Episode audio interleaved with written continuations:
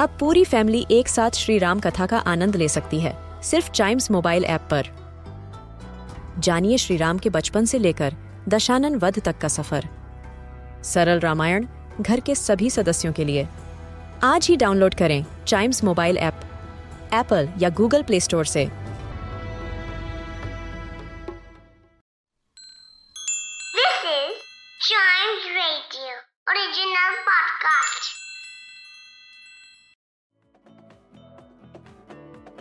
कुछ सालों पहले गाना रिलीज़ हुआ था कि सखी सैया तो खूब ही कमात है, महँगाई डायन खाए जात है।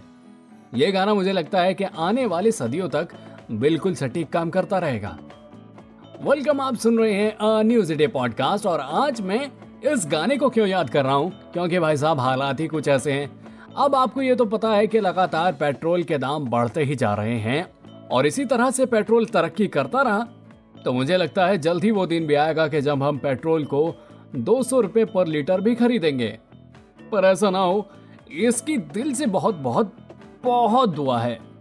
वहीं पर सरसों का तेल भी दो सौ प्रति लीटर हम खरीद चुके हैं।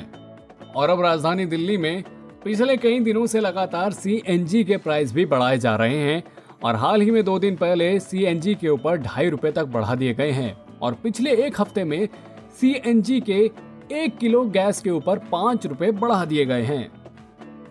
लेकिन वहीं पर एक प्रोडक्ट ऐसा भी है, जिसके बारे में हमने इतना ज़्यादा सोच विचार कभी करते भी नहीं है और ना ही हमें उसके प्राइस को लेकर चिंता भी रहती है। लेकिन आज वो भी भाई साहब, अपने चटकीले रंग का हुनर दिखा रहा है। जी हाँ हम बात कर रहे हैं छोटे लेकिन बड़े ही काम के प्रोडक्ट की और वो है नींबू। जी हाँ हाल ही फ़िलहाल में अभी ये देखने को मिला है कि नींबू भी जो है, वो 200 से 300 रुपए किलो के बीच में भारत में अलग अलग रेट पर बिक रहा है। जी हाँ बिल्कुल सही सुना आपने। नींबू जो है, पूरे देश भर में 200 से लेकर 300 रुपए किलो के आसपास बिक रहा है। और ये झटका मुझे भी आज ही लगा जब मैं नींबू खरीदने गया और मुझे पता चला कि दिल्ली में नींबू 280 रुपए किलो के आसपास बिक रहा है। तब मेरे मन में ख्याल आया कि अगर शिकंजी जो है वो अगर मैं बादाम से बना पाता तो मैं उससे बना लेता, लेकिन शिकंजी तो नींबू के ही बनेगी तो नींबू लेने पड़े।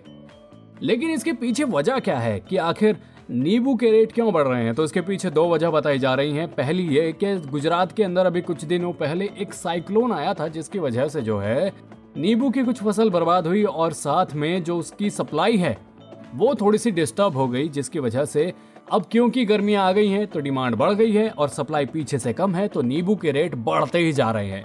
और दूसरी वजह यह है, जो मैंने आपको पहले बताई थी कि पेट्रोल, डीजल और लगातार सीएनजी के जो प्राइस बढ़ रहे हैं, उसके चलते हमारी सब्जियों को ट्रांसपोर्ट करना भी महँगा पड़ रहा है। और क्योंकि हमारी ट्रांसपोर्टेशन की कॉस्ट बढ़ गई है तो हमें सब्ज़ियाँ और नींबू जैसी चीज़ें भी अब महँगी मिलने लगी हैं।